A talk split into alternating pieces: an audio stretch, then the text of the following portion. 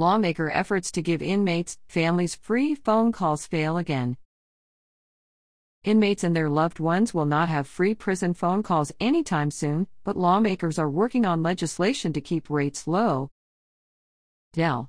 Sam Rasoul D. Roanoke sponsored House Bill 801, which passed 56 to 41 with some Republican support. It passed on the final day a bill could be heard in its respective chamber. The bill originally proposed for the Virginia Department of Corrections to provide free telephone and video calls to inmates and make a minimum of one telephone available for every 10 inmates per housing unit. Instead, the bill was amended with language that VADOC be required to use the lowest rate. Lawmakers also eliminated language that would have added more telephones per inmate. Rasoul did not respond to a phone request. Prison telephone and video systems are outsourced through third party companies.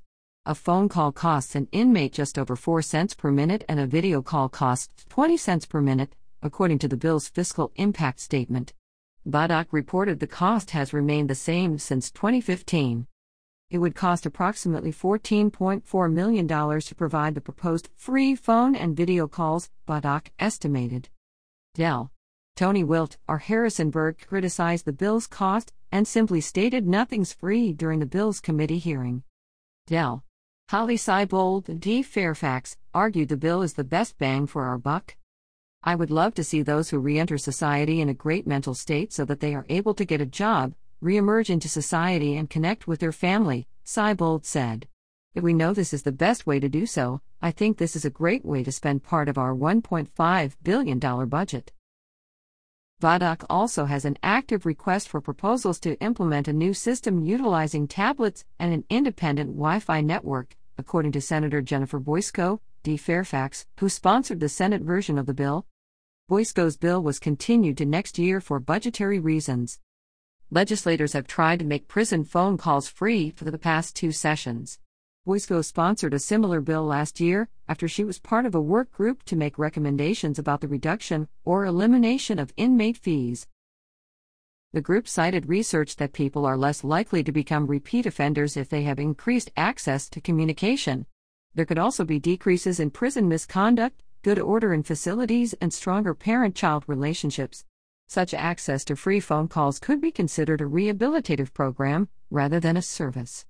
They're already removed in person, but to remove their ability to just connect with their children, with their husbands or wives and their parents, it's an additional hard, difficult situation for them, Boysko said. Boysko worked in 2020 to reform the earned sentence crediting system and decided there is a lot of reform that needs to be done regarding incarceration in the country. People who are incarcerated might need to be prepared and connected to the community when they do get to go home, Boysko said. I want them to be law abiding, successful members of society instead of coming out and having absolutely no connections with people and not really having a grounded understanding of what is expected of them, Boysko said. I think that we're all safer when their support system is there to help them to navigate life after incarceration. Pauletta James is a founder of the Sisters in Prison Reform, which describes itself as a group that believes in redemption, rehabilitation, and remorse. James' husband has been incarcerated for robbery for over two decades. It is hard to stay in contact with her incarcerated loved ones because the phone bills can range between $300 and $400 a month, she said. She also pays the bill for her husband to talk to his parents, who cannot afford it with their fixed income. It's very important for him to be able to maintain contact with them, James said. Her husband's nephew died three years ago before they had a chance to meet in person, according to James the only way they could talk was over the phone. It's moments like that that you realize how crucial and how critical it is for them to keep that communication, James said.